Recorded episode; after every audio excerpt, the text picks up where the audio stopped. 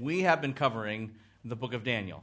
We've been going chapter by chapter, passage by passage. We are an Old Testament fellowship group, and we have, in the providence of God, been going through the book of Daniel, and we are getting more and more ready to continue our journey on in this book. And in the Lord's providence, uh, we are not only in the book of Daniel and in Daniel seven, but the Lord allowed us last week in the main service to think more on this chapter and to think more on the context, because I preached on Daniel chapter seven.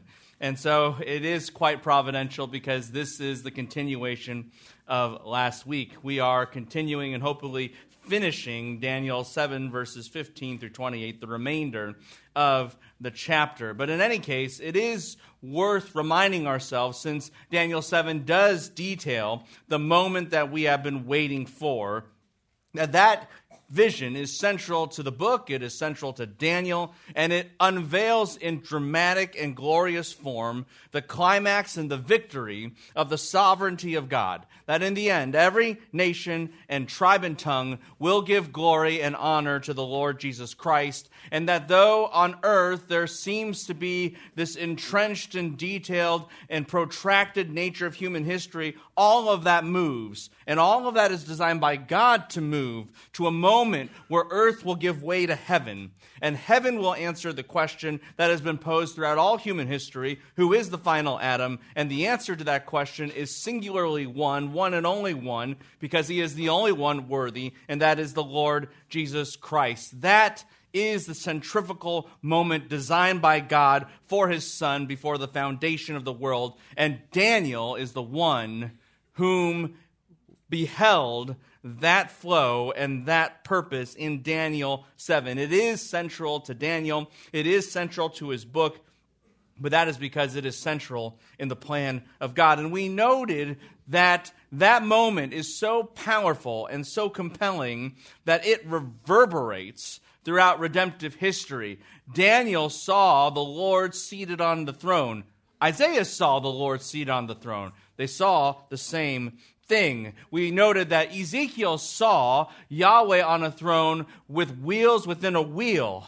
Daniel sees a throne with a wheel within a wheel. They saw the same thing. Paul, in Second Corinthians chapter four, recounting what he witnessed on the Damascus Road, he recalls that he saw the glory of God. He saw one like a son of man. He saw one in the perfect image of God.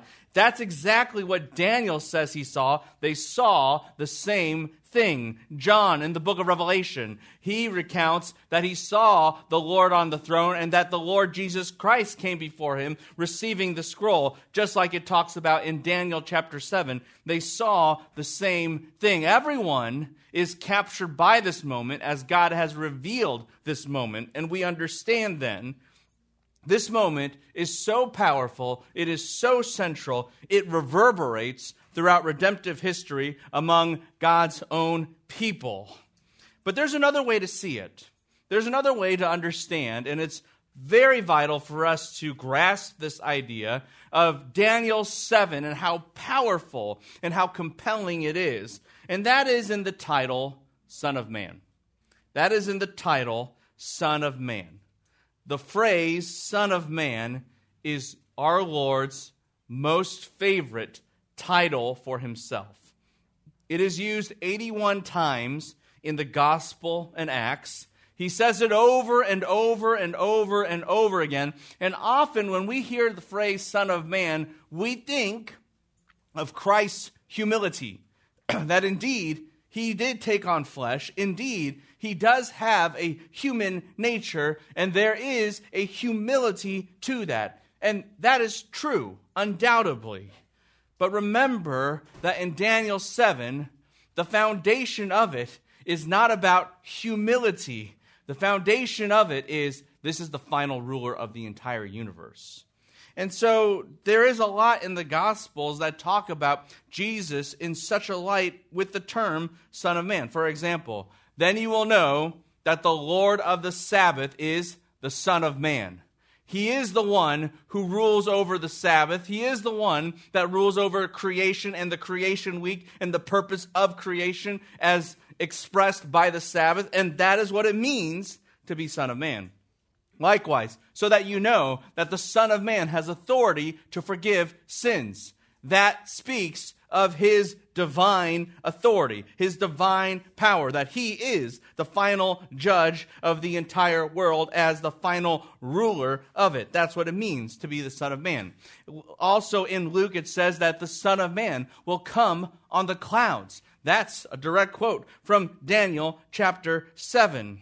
And when you start to realize that this phrase, Son of Man, Jesus uses it not just to talk about how he's a humble guy, but that he is the ruler of the universe. He is the one that owns all creation. Then a phrase like this really stands out. Remember what our Lord says? Even the Son of Man does not have a place to put his head. We might read that initially thinking, oh, well, that means he's so humble, and he, he's a humble guy. He's humiliated in that way. He's lowly. And that's true, but it's actually meant to be read as a contrast. This is the ruler of the universe. He owns every single piece of property in this world. Why? Because he's the final Adam. He is the one whom any hotel has to give a room to. Why? Because he owns them all. He has the title deed to the entire world. Any place he wants is his. He can make places for himself in this world. He has that kind of dominion. And yet, in his first advent, he had no home. That tells you everything you need to know about the Lord Jesus Christ. The Son of Man, the Son of Man, this title, it defines who Jesus is. It defines and describes his destiny. And it's for this very reason, and it's absolutely fascinating. If you read in the epistles, after the gospel and Acts, you read all those different epistles from Paul and Peter and James and John and Jude and the like, he is never called Son of Man in those epistles. And people wonder, why? If it's his favorite title, maybe it should be your favorite title, Peter. Why aren't you using it? And there's a reason. There's a reason. It's because that title is reserved for what he will receive in the end. It is reserved not for what he has now. He has secured his throne. He has secured the end. But we are still waiting for the moment that everyone has been waiting for. And when that moment happens, then he will have that title. And it's for that very reason in the book of Revelation, then the title reappears again. Then the title comes back. One like a Son of Man coming on the clouds. The one who is the Son of Man will rule over the entire earth. Revelation chapter one, verse thirteen, Revelation fourteen, fourteen. Those, that is that moment that he fulfills what it means to be Son of Man. And so, how central is Daniel seven? It's not just central to Daniel. It's not just central to the saints. It's not just central to people like Isaiah, Ezekiel, Paul, and John. It's central to knowing Jesus and to knowing who he is. Who is Jesus? He's not just a humble man. He's not just a friendly guy. He's not just a miracle worker. He's not even just our Savior, though that is absolutely true. He is the final ruler of this universe, for whom everything has been made. All history flows to him. All destiny belongs to him. All honor and glory are his exclusive possession in the end. That is Jesus. And that is what we must remember, and that illustrates how pivotal Daniel seven is. And so there are a lot of lessons to be learned from Daniel seven. You can learn, like we said, about the reality of Scripture and the reality of the sovereignty of God and the reality of the storyline and lessons about Christ. Amen and amen. But here's what God does for us, because he is so wise and such a good shepherd of us. He emphasizes certain lessons that we need to learn from this passage. Certain lessons that Daniel needed to understand from this passage. You might read Daniel seven, one through fourteen, and you just think, Ah, what am I supposed to take away from this? If you take away nothing else, understand what God wants us to take away from this text, and that is found in verses fifteen through twenty-eight. It really is two major points, two major deliberations from this dream of Daniel. And these two deliberations are simple, so simple, yet so important for us as believers, as the saints of all time, to grasp. And that is this: the saints will have the victory, and evil will be vanquished. Very simple, very simple. You win, and the bad guys lose. So simple, but we need to remember that. And that is what God wanted Daniel, if he took away nothing else, to learn from this dream. And that is what God wants us to take away from it too. Remember, though we are talking about eschatology, things of the end, and people wonder, is this practical? Is this useful? God laid out how it's practical. You don't have to figure it out on your own. He told you, and he told me. And that's what we're going to see this morning. Let's understand then the first point, the victory of the saints. Verses fifteen through eighteen, the victory of the saints. In verse fifteen, Daniel begins by saying, "As for me, Daniel, my spirit was distressed within me, and the visions of my head kept alarming me." The, the picture of his spirit, which is his internal disposition. It is his own attitude. It is his own feelings. It is his own motivations. It is his own thinking. It was distressed. The word distressed means that he was impoverished. Have you ever felt a gnawing pain inside of you? Have you ever felt a sensation where you almost wanted to get into the fetal position because you were in such agony? That's what Daniel's experiencing. And furthermore, the visions of my head kept alarming me. The word alarming has the notion of supernatural dread. What Daniel feels like is total doom.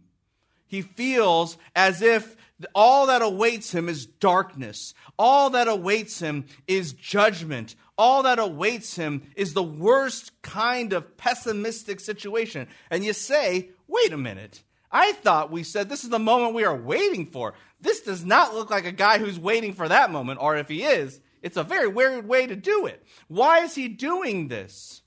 It's because, yes, this moment is glorious. Yes, it is about the triumph of God. Yes, it is that all history moves in that direction. But Daniel understands everything really well. He knows the end goal. He understands the end result. He also understands you have to get there. You have to get there. It isn't just that heaven plops down and says, we win, yay, and that's it. There are these four beasts. There is the Antichrist. There is a tribulation period. That's not easy. And if you say, wait, are you, are you really sure about that kind of logic? Is that why Daniel is the way he is? Think about convincing kids to go to the doctor's office. What do you say to them after? Oh, we'll get ice cream. It'll be good. You'll like it. You know, any flavor you want. What kid after you say that says, then let's go to the doctors every day? They don't believe you. They just know, yeah, at the end, it's good, but there must be so much pain to get there, it's probably not worth it. That's what they're thinking. On a more biblical level, this is the illustration that Christ gives about eschatology, which is it's the birth pains. It's the birth pains. Every mother would say that their child is worth it, but that doesn't mean that there's no pain in the process to get there and that you don't dread the pain. And here is Daniel. He knows the ending. He's seen the beauty with his own eyes. But he says this, when I saw it, I, I felt the pain. And I can't, I can't keep that out of my head. I'm having trouble. Another way to understand this for Daniel, and this is important, is Daniel actually knew persecution. He experienced it his whole life. You say, well, how bad for him did it get? Well, he was thrown to the lions. It's bad. People wanted his job all the time. People wanted to kill him. People wanted to make him compromise at every single point. People tried to throw his friends in the fire. He understood persecution.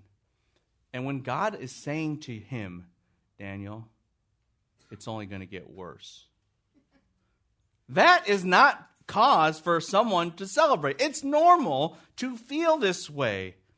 And even for us, and even here in Sojourners, after I preached through Daniel seven, people came up to me and said, hey, are we going to be in Daniel? Like, where are we in Daniel seven? Because they understood.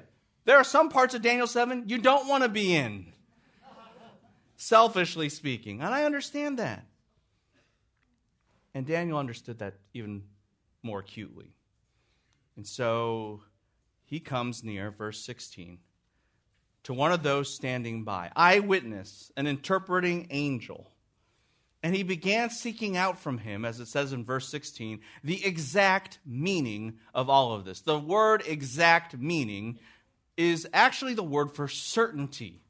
And you say, wait, how does exact meaning relate to being certain, to relate to being sure? It is pretty simple to establish the connection. Think about any time you make a deal with someone. Think about any time someone makes a promise to you. Think of any time that someone makes a guarantee or says, this is what I'm going to do for you. You want to know what they exactly mean by that. Have you noticed ambiguity in those situations is not your friend? I'm going to get you a car. Does it work? It, it, it's a car.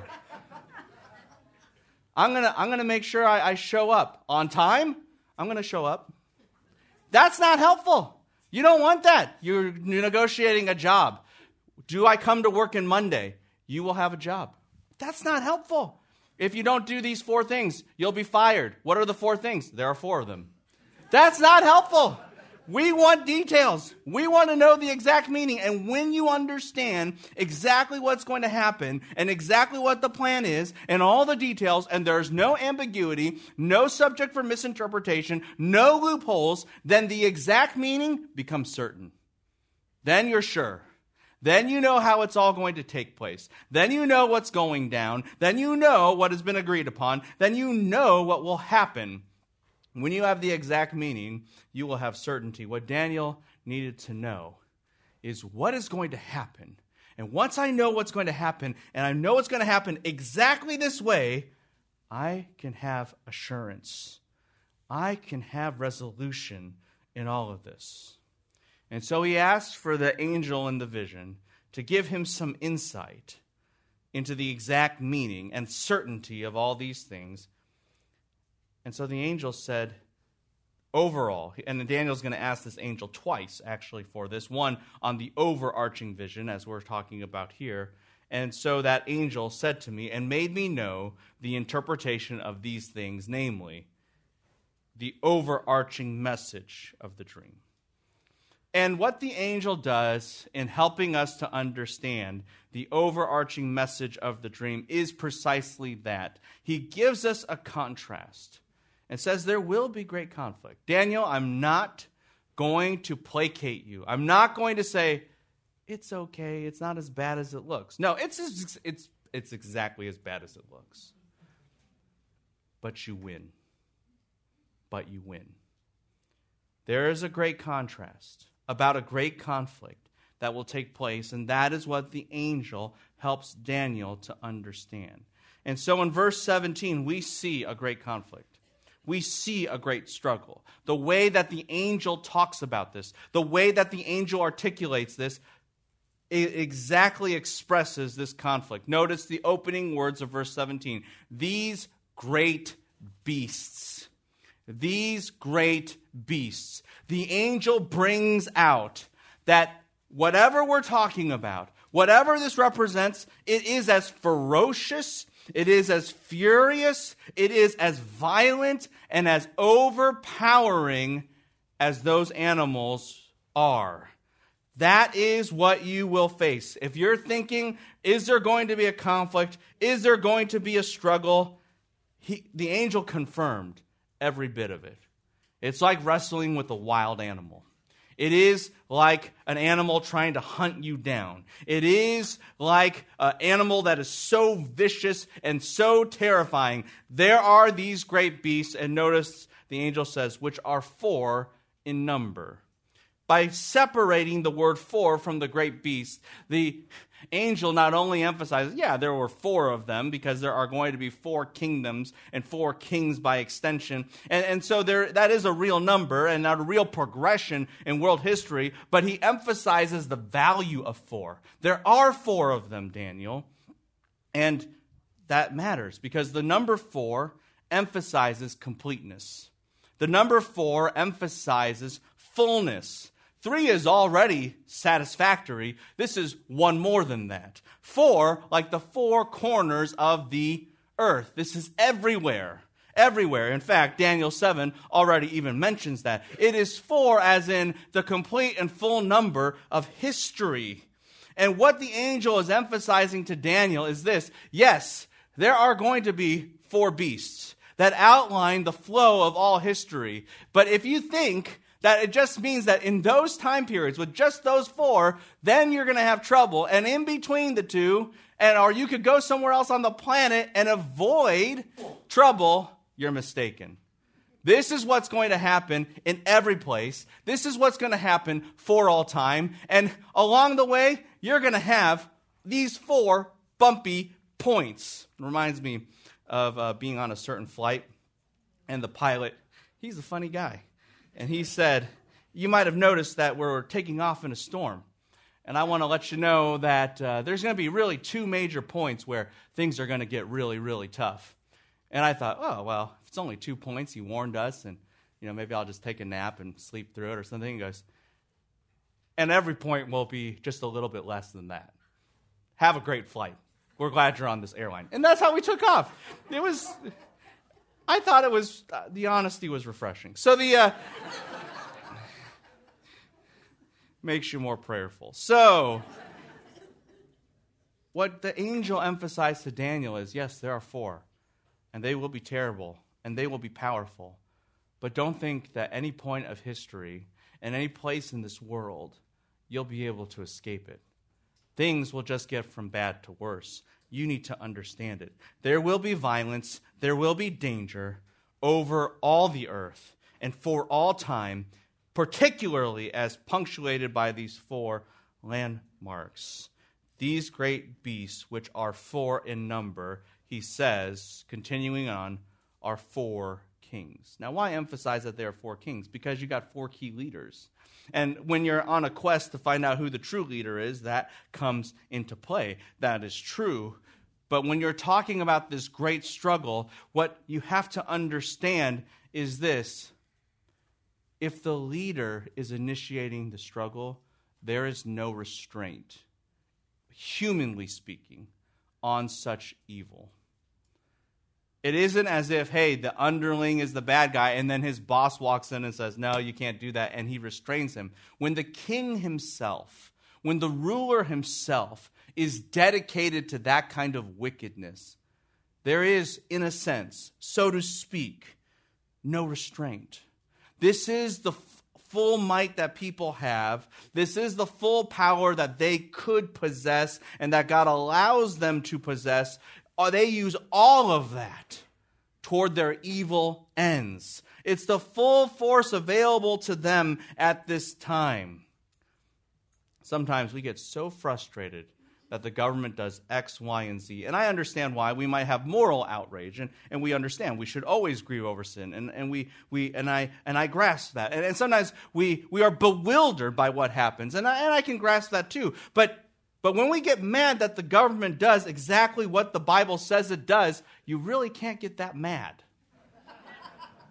It's just doing exactly what the Bible says. It doesn't make it right. It doesn't make it acceptable. But it is planned. And we cannot act as if it's out of control. And that is what God is reminding Daniel. Daniel, I am not saying that everything's going to be lovely. I am saying that there will be violence and danger like you have experienced in your life. That's not going away.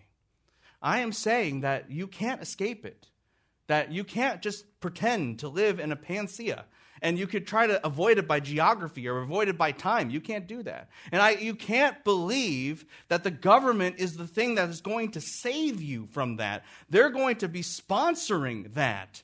And that means it's going to be intense, and it's actually going to get worse and worse and worse. Notice verse seventeen. Who will arise? Who will arise? That language there not only shows the succession of one kingdom after another kingdom after another kingdom, true, but it's even more. They arise in the sense that each succession gets worse and worse and worse and worse. It's exactly what Paul says in Second Timothy. Men will grow from bad to worse. This is how things are going to happen. It is will be it will be successive, and it will be intensifying. And all of this confirmed Daniel's worst fears. That that's exactly what God was saying in the vision. And the angel says, you got it. Good job. But we need to have perspective. And this is what the angel's reminding Daniel. You need to have perspective. If you are anticipating that this world will be a better place for you, and it'll get better and better and better, you will be angry for no reason. Because you will be putting promises in God's mouth that he never made. It doesn't make it acceptable. It doesn't make it morally okay. It doesn't give anyone an excuse for their sin. What it does, though, for us as believers is it reminds us you cannot get mad. You cannot think that God has lost control. You cannot think when everything is going exactly the way God said it is that somehow his sovereignty failed when it actually works. Daniel, there will be a struggle. There will be a struggle. Don't get frustrated. Have perspective. Don't be fearful. Why? One, because the God who ordained this then is still in control. But two, and I love this, I love this. Look at the last phrase. Where will they arise from? From the earth. All of these kings and all of their power and all of the power of the four hallmarks of history and everyone in between, all they come from is where? From the earth. They are bound to this planet. And you say, what does that mean? Yes, they come from the earth in the sense that they reign over the earth. True, but it's not just that they rule over the earth. They come from the earth. Their power is derived from something here. Their power is derived not from heaven in this sense, but from some that which is below. Their power is limited, not that goes from natural to supernatural and can challenge heaven. No, their power is from that which is below, that which is assigned by heaven, that which is dictated by the throne room of God, and they are from the earth. They are not above, they are below, which means this. They are still yet finite, and they are still yet contained by God. You might look at the news and you say, this is so terrible, this is so wicked, I understand it's going according to God's plan, but it still grieves me. Yes, but know this, they are still under God. And therefore, they will not win in the end. And that drives us to verse eighteen. These beasts are still from earth. They do not have the power you think they have. They do not have the effectiveness that you think they have, Daniel. They do not have the might and the dominion that you might be assigning them in your mind because they look so terrible. Here's what will happen because they are just from earth, and that's it. Don't believe the hype. The saints of the highest one will receive the kingdom. Every word of verse eighteen tells you about how the saints will have victory, how God's people will have triumph. You want to know what the triumph is? Look at the opening words of verse eighteen. But the saints, this is a triumph of holiness. The word saints, and this will be a very important word throughout this passage and particularly into the conclusion, so do not forget this word. The saints, they... The word means holy ones, holy ones. You want to understand what kind of triumph we will have in the end? It's a fundamental triumph of holiness. It's a fundamental triumph of purity. It's a fundamental triumph of righteousness. And that's important for us to know. Fundamentally, in our lives, sometimes we think that evil always wins and good loses. Not on that day. There will be a day when good wins. And it is what triumphs. And sometimes in our lives and in our hearts, in our sanctification, or sometimes the lack thereof, we are struggling and we wonder, Will I ever be able to beat sin? And will I ever be able to overcome sin, Satan, and death? I know it was accomplished on the cross, but practically, will that ever happen? And here's what God declares. One day, the saints will be the saints.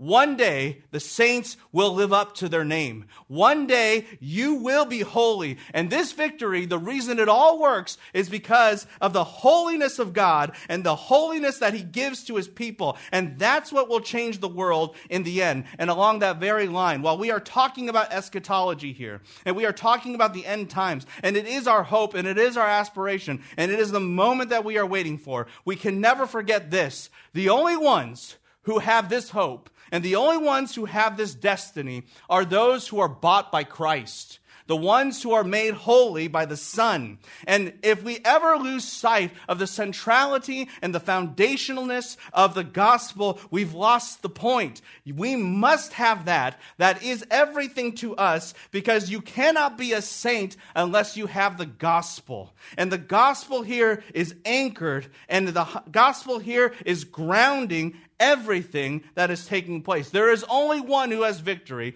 and fundamentally, it is a victory of holiness, and that can only be accomplished and is secured alone by the Lord Jesus Christ and his work in his death on the cross and his resurrection. But the saints, the saints of the highest one, notice it's not just a victory of holiness. I love this. This is a victory that overcomes. Why? Because they will receive the kingdom. They will receive the kingdom. You say, what does it mean to receive the kingdom? It means who owns it in the end? Who possesses it in the end? The ball might be tossed around in the air and various hands touch it, but whoever has possession of it in the end is the winner. And here's what God reminds us. There are many kingdoms, they come and go. There are many people who have authority, and they come and go. But in the end, the way God works is that his people have what everybody else wants, and we have the total possession in the end. We win. We have overcome all.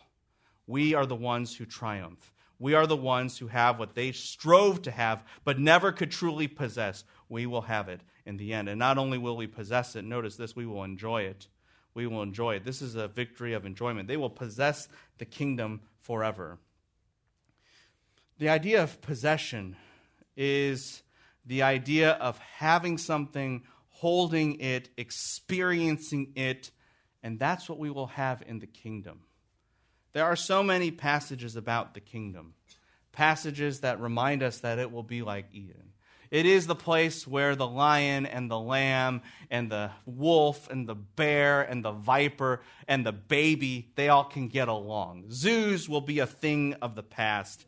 There is no such thing as that. There is no need for that. There will be, death will be so curtailed that people will just have their head bowed on a staff and just be hanging out. And this is the best part.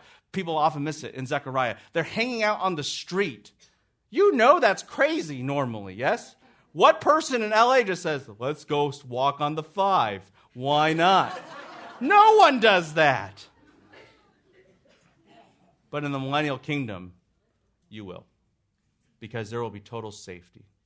Because there will be perfect security. Because there will be no danger. Because everything wrong will be made right, and you will fully engage in that. There will be a temple, and there will be perfect worship across the world.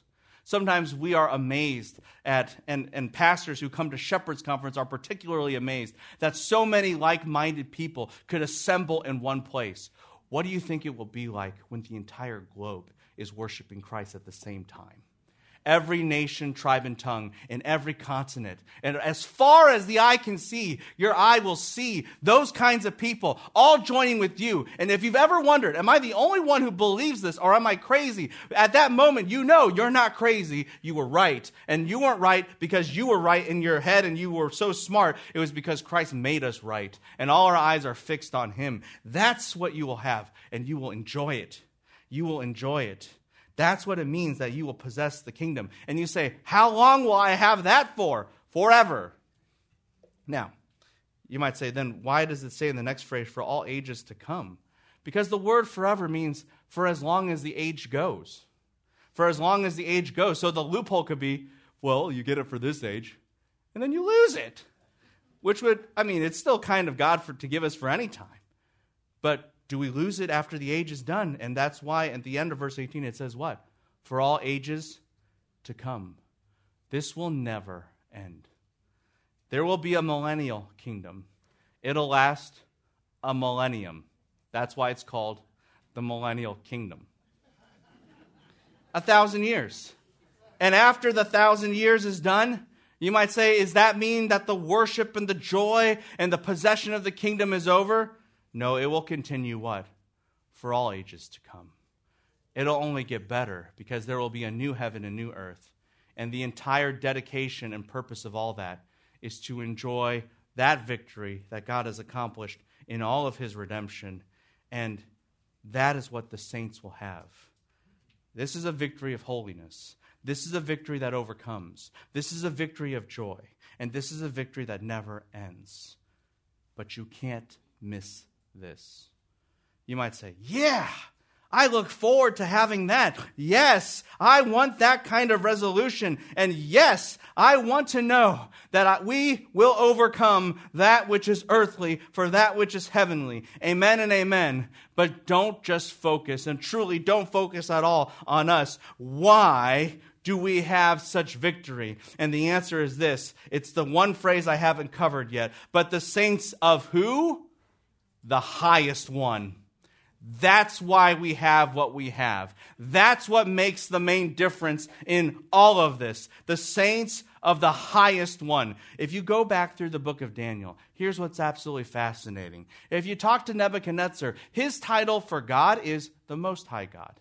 If you talk to Belshazzar, uh, De- Nebuchadnezzar's son, his title for God is Most High One. If you talk to the Persian ruler, his title for God is also what? Most High. And they think that's a great compliment to God. They think that's a great accolade to God because it's showing Yahweh is above all of our gods. Yahweh is superior to all of our gods. And the language is fine to express their adoration and obeisance and respect and reverence for the one true God and the recognition of that therein.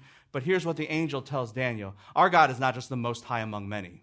He is the highest one, and there is no one but him.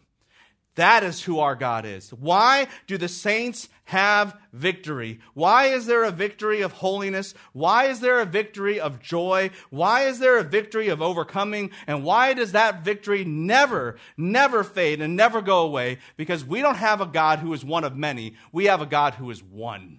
He is the highest one. There is no one like him. There is no one in his category. There is no one near him. There is no one who can be compared to him. And that is why he is not just the most high God. He is the highest of highest of highest of ones. And there is no one who could ever be classified or ever extended in comparison with him. That is why the saints win. Brothers and sisters, what we must remember is we don't fix our eyes just on the things of this world, and we do not equally fix our eyes on just having a gloating victory over this world. We fix our eyes on the highest one. We fix our eyes, we look to Christ. And here it is, because we are on his side, then he is the one who gives us the victory, and he is the one who gives us courage. Yes, yes, there will be great beasts in this world. And there will be four in number, major ones. And in between them, it will their ethos will characterize the entire age. But we have one who is greater than anything on this earth. He is the one most high, beyond most high, the highest one, with no one higher than him. It is exactly the language that we see in A Mighty Fortress is Our God. Do you not remember these words? For still our ancient foe does seek to work us woe. His craft and power are great and armed with cruel hate. On earth is not his equal. That's true. That's what we saw in verse seventeen. That's a fact. But notice what the rest of the Mighty Fortress song says. Did we in our own strength confine our striving would be losing? Were not the right man on our side, the man of God's own choosing. You ask who that may be. Christ Jesus, it is he. Lord Sabaoth, his name, from age to age the same. And what? He must win the battle. That is what Daniel says. It isn't just he must win the battle. Daniel declares he will. He will win the battle. When our hearts are disturbed by this world, we need to remember that God's plan has not been derailed. When our hearts see the great conflict and the great struggle of this universe, our hearts should not think that God has lost control. He has a plan, but where our hearts must go to is not just a plan and not just to sovereignty abstractly, but to the one who is sovereign, the highest one. We're not the right man on our side.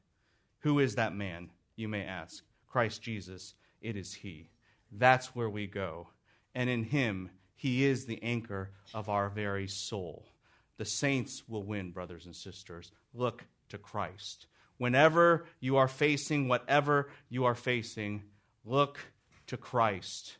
In him, he will win the battle, and therefore our battle will be won in the end. The saints will have the victory.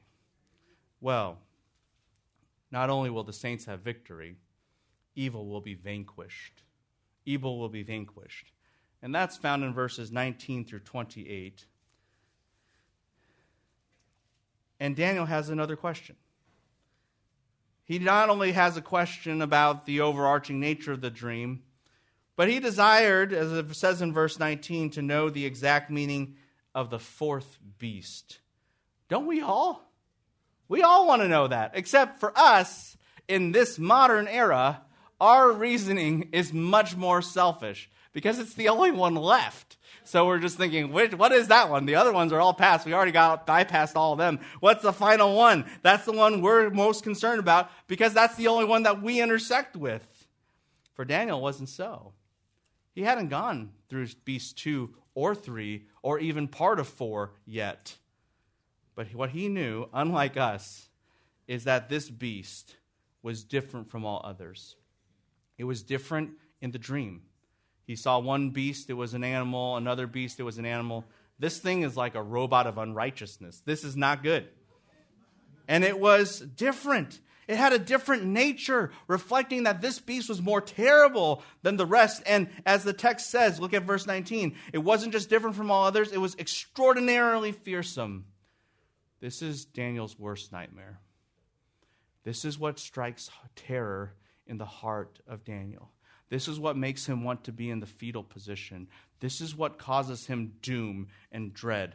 What Daniel already knew, and even as he's describing this to the interpreting angel, he is giving a lot of information both to us and to the angel that reflects he knows exactly what's going on. He understands the concepts that are here, and he knows this animal is different than the rest. It is extraordinarily fearsome because this animal is the culmination of all evil. Evil like you've never seen in your life. Evil that we have never seen in our lives. That's what he's already doing by expressing this. And you say, well, how does he know that this is the culmination of all evil, the embodiment of all human wickedness and power, all in one? Notice, notice the next phrase. He even gives us some additional information to show you that he understands how to read the imagery just fine. With its teeth of iron, we already knew that this beast had iron teeth, which corresponds to the iron in Daniel chapter two. But notice it also has what? Claws of bronze. Well, that corresponded with an earlier part of Daniel's vision and Nebuchadnezzar's vision where Greece was represented by bronze. What is this showing? This kingdom is the combination and the culmination of all past kingdoms. It isn't its own separated kingdom that just exists in succession and parallel to the rest. This one is the combining, the assimilation, the culmination, the conglomeration of everything before. If you put it all in one, that is what this is. And it is, the kingdom itself is the culmination of evil, and its actions are intense. That's why he emphasizes it devoured other nations, assimilating them into himself. It crushed them so that they could never rebel against him, and they trampled them down with the remainder with its feet. It had so much power. It was able to reassimilate and reconfigure past power structures into itself, prevent it from ever coming loose, and had the ability to rule with such cruelty and hate. Its, its reign was powerful as much as it was wicked. And it did that not just with some nations. Notice, what's the final phrase? The remainder with its feet. It did that in depth, even as it did it with breath. So this kingdom, he recognizes, this is the culmination of evil. And then he says, but there's actually a culmination on top of that. Notice the meaning of the ten horns, verse twenty, that were on its head. He recognizes that as you look up and understand this nation, the nation itself is the embodiment of all political wickedness, all moral evil, all power of all history. It's it's swallowed up all the nations and therefore taken all their power and funneled it to ten horns. Ten horns. Ten rulers that were on its head, having governing authority. And then he realizes this. And then there was this other horn, not part of the ten, not part of the ten, something separate. And it came up, and before them, three of the other horns fell. Though there will be a ten-horn conglomerate, a ten-horn confederacy, a ten-horn, ten rulers that have to balance all the power of the world. They can't even contain it, and it's so concentrated on their own. One guy can destroy the entire balance of power. One person could actually disrupt three major superpowers that are part of this one empire. Daniel understands that. And before three of them fell, and he says this horn, as it says in verse twenty, had eyes. Eyes speak to wisdom. Eyes speak to genius and intelligence. And a mouth speaking great boasts. And this mouth that speaks great boasts, literally great things, it is the mouth that gives off all the power and dominance of humanity. And that's why this horn is described at the end of verse twenty as, which was larger in appearance than its associates. Daniel's never said that before. In the vision, you had ten horns on this animal, and this one small horn, the underdog, all of a sudden became the largest horn on the animal, overshadowing everything else. And what you have now is the climax of the climax of the climax of evil. The kingdom itself was climactically bad, assimilating all nations. Then you had ten horns ruling over that. They were kind of the culmination of all that power. They were the ones who try to contain it all in and of themselves. And then it gets centralized to one horn, bigger than all the rest. This is the climax of the climax of the climax of evil. All human power, all human iniquity, all centralized into one. You have never seen something like that. You say, man, but we have wicked rulers. Nothing compared to this. We didn't even make the top four of these beasts. We don't even know what a wicked nation looks like compared to this. We don't even know what the ten rulers who would divide up such wickedness look like. And we have certainly no conception of someone who has that kind of power. So vile. All power in him. And Daniel realizes this is the climactic one. And here's what gets even more scary. Verse twenty-one, I kept looking, and that horn, the Antichrist, the one who is so wicked, the climax of all wickedness and power, what was he doing? He was waging war against the saints. The phrase waging war, it has the idea of close combat. has the idea of close combat. Why? Because the Antichrist, he wants to get up close and personal with the saints. He wants to terrorize them. Have you noticed that kids are most scared not by a fear that's far away, but in their face that suddenly jumps out? This is how haunted houses work and all that kind of stuff. Shock moments. And they scream. The Antichrist engages in the most close warfare. to strike the most terror in the saints. That's how he wants to do it.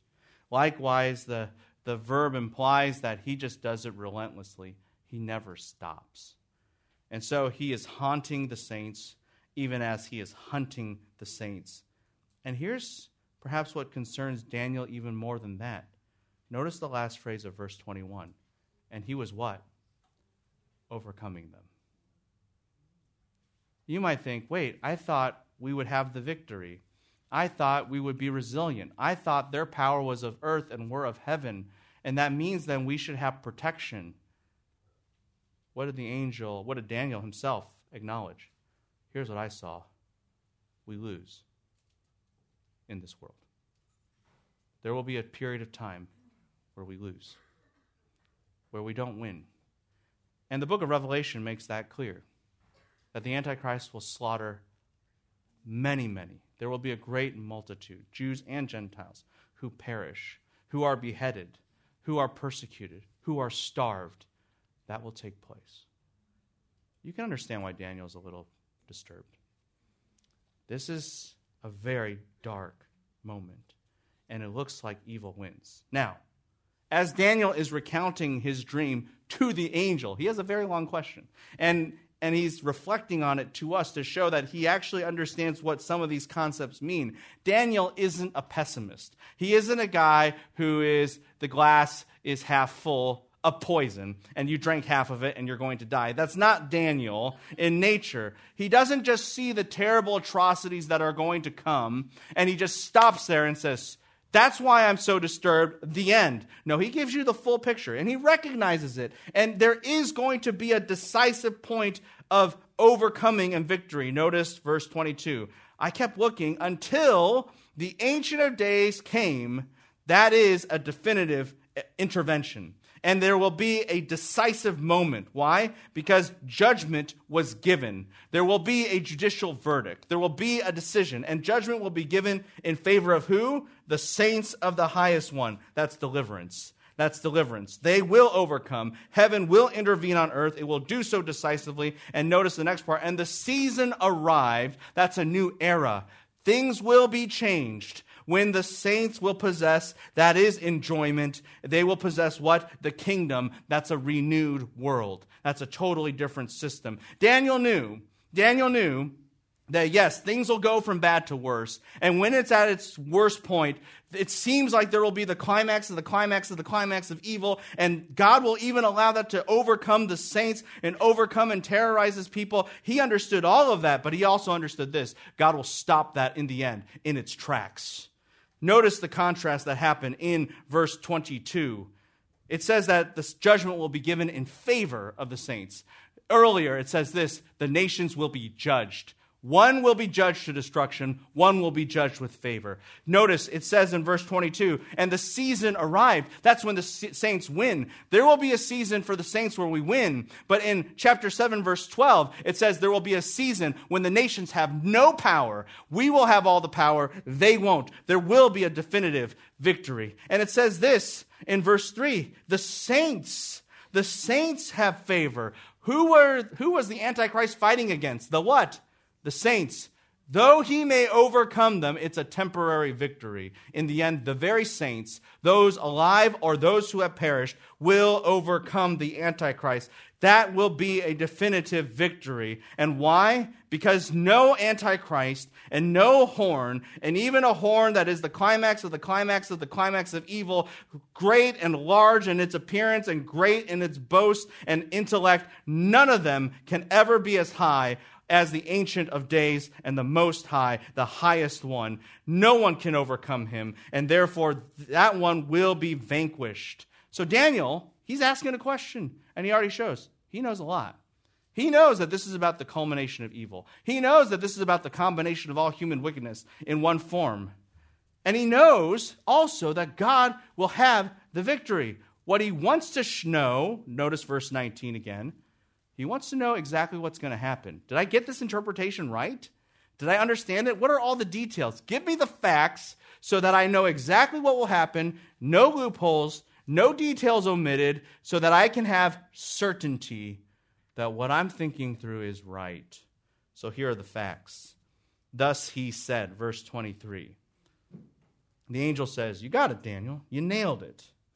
The fourth beast will be a fourth kingdom on the earth. We know that as Rome, which will be different from all other kingdoms and will devour the whole earth and tread it down and crush it. It will do exactly what you said. For Daniel, this is future. For us, it's past. Now, here's what's fascinating. Verse twenty-four, as for the ten horns, out of this kingdom. Stop there. Did you catch out of this kingdom? That means the kingdom of Rome already existed. And from that kingdom, these ten will spin off.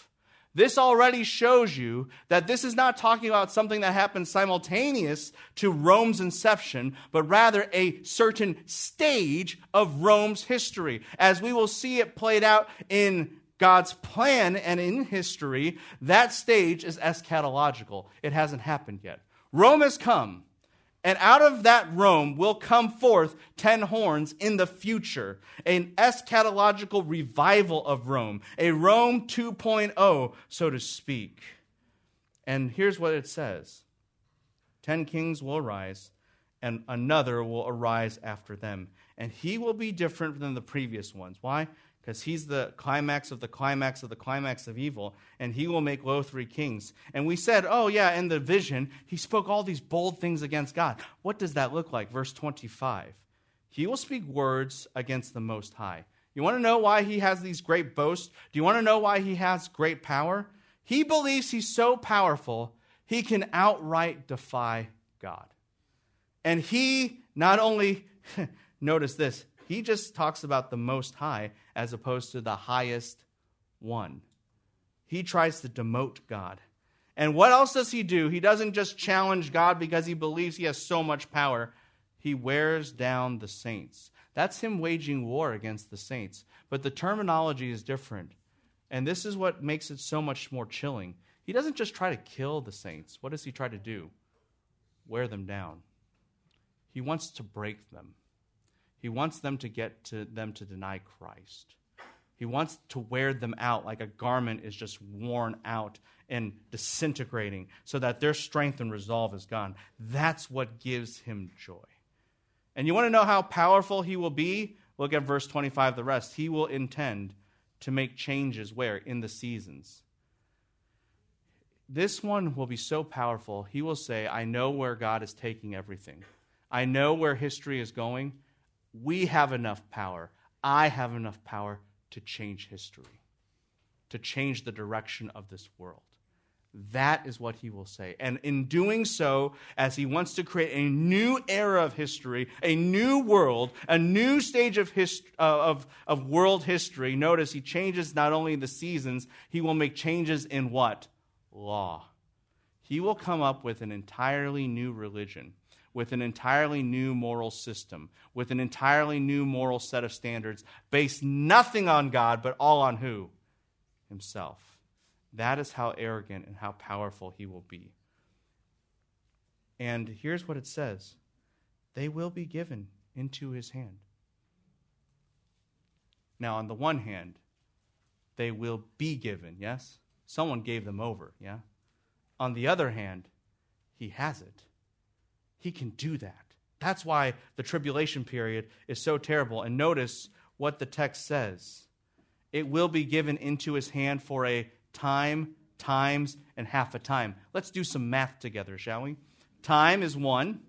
Times is two. So one plus two is three. And half a time is half. So three plus one half is what? Three and a half. Good.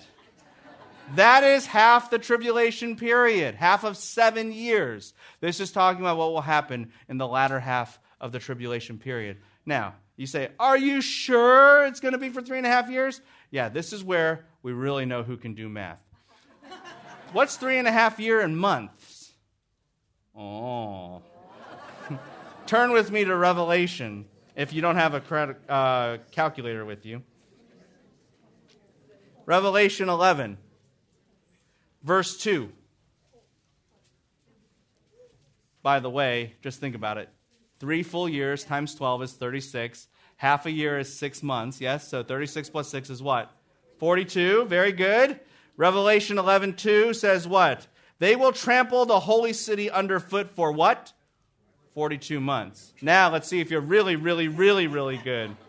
Let's convert forty-two months with an average of thirty days a month into days.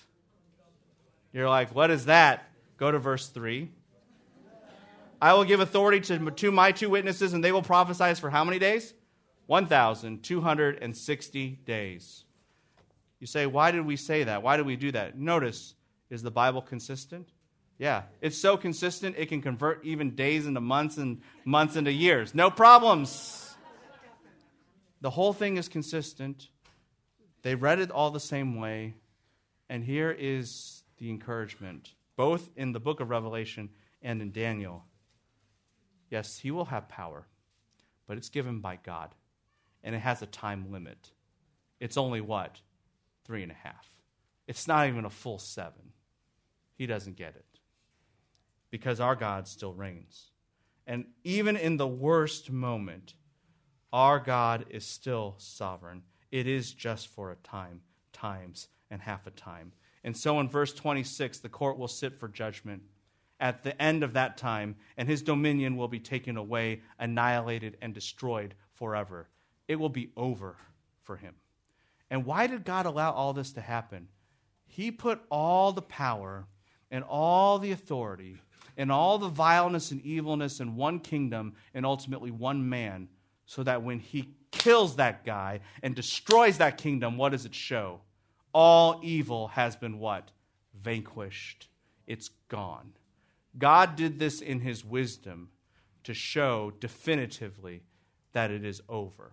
It's no different than when you sweep, you know, all the dust together. Why do you do that? To put it in one pile so you can throw away easier. You don't do what I do and just, you know, just redistribute the, the dust all over the place.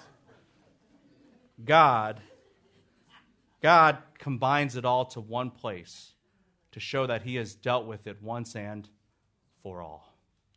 But you know what? He didn't just do that. It'd be one thing if he just got rid of evil, right? That'd be wonderful. Here's what he does. He replaces it. Verse twenty-seven, then the reign, that's the kingdom, that's the word for kingdom, and the dominion and the greatness of all the kingdoms under all of heaven will be given to the people of the saints. Brothers and sisters, what will evil be replaced with? A new kingdom. You might have said, hey, we're sojourners. We are sojourners in every sense. And we, we don't have a home. You will then. You'll have a kingdom. And you might say, but but and we never had any power. We were always the underdog. You will then. You will have the dominion. And and we never had greatness or prestige. We're always the ones belittled. We're always the ones ridiculed. We're always the ones trampled underfoot. But then, that day, you will have it. Not just of some kingdoms, not just of some places, of what? Of all the kingdoms under the whole heaven. And they will be given to who? The people of the saints. Why call them the people of the saints? You have to understand, there are all kinds of saints. You have Old Testament saints, do you not? You have saints from Israel, do you not? Do you have saints from the church, do you not? You have tribulation people who are saints, yes? But in the end, all of those different saints will be what? One people, under one Messiah, under the Lord Jesus Christ. And all dominion comes from him. That's why all the dominions there will serve and obey him. And they will serve and obey him, because all authority comes from him and comes what? To him. There is one people, one kingdom, one world, one Christ. That's it. And everything that has gone wrong in the world will not just be negated, it will be right. Can you imagine a world not just where there's no wrong, but everything is supposed, everything is the way it's supposed to be? That is what God says in the end. And then evil is vanquished. Brothers and sisters, you might say, what do I do with this information? I understand the saints will have victory. It's very hard, but in the end, we overcome in Christ. Amen. And you might say, and I understand that this world, this is not my home, but there will be a time where all the glory and the reign and the majesty will all be resolved, and I will be home finally in the end. What do I do with this? Verse twenty-eight. Here's what the text says. At this point, the matter of this revelation ended. God gave exactly what Daniel needed to know. He never stops talking until you get everything you need to know from him. And Daniel said, my thoughts were greatly alarming me. You thought, man, I thought this was supposed to comfort you. Daniel's now going from alarmed to greatly alarmed because it confirmed everything. But you notice what he says. But I kept the matter in my heart. Yes, this is still disturbing. Daniel knows I've got, I might have to live through beast number two, three, and four. I don't know how long this is going to last. This could affect children, my children's children, my people, my grandkids, my My friends, uh, grandkids, or whoever. Yes, it could happen. It, that's why I'm alarmed. That's why the splendor of my face changed. But I still kept the matter where? In my heart. I treasure this.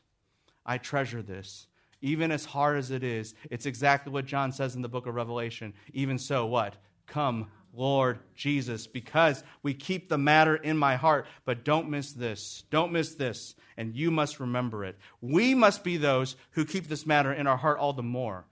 Do you recall that Paul saw this very vision on the Damascus Road? Do you also recall that Paul's favorite title for believers in the church is not Christians, nor is it believers? What is his favorite title? To the saints. Why does he keep calling us saints? Why does he keep calling us by that title over any other title? Because in the vision on the Damascus Road, when he saw what was going on, and he saw the exalted Christ, and he saw the people of the Christ, who are those people in Daniel seven? They are called what? The saints. And what did Christ say? Saul, why are you persecuting me? And Saul, if he was a smart aleck, he would have said, but I'm not. I'm persecuting, you know, the church. But what did he understand? The church is linked with Christ, and therefore the church are the people in that vision, and therefore the church are who? The saints. Brothers and sisters, let me put it this way. There are many saints in this vision. We are not the only ones, but the ones who have been given the reign, dominion, and greatness forever, we are included in that number. We are the saints. And Paul saw the church as part of that group, and he knew what they would inherit. And that's why he persevered all the time, ministering and going to the ends of the earth, because he knew that that is the destiny of God's people. He saw you, and he saw me, and people like you and me in that vision, and he knew what we would have in the end.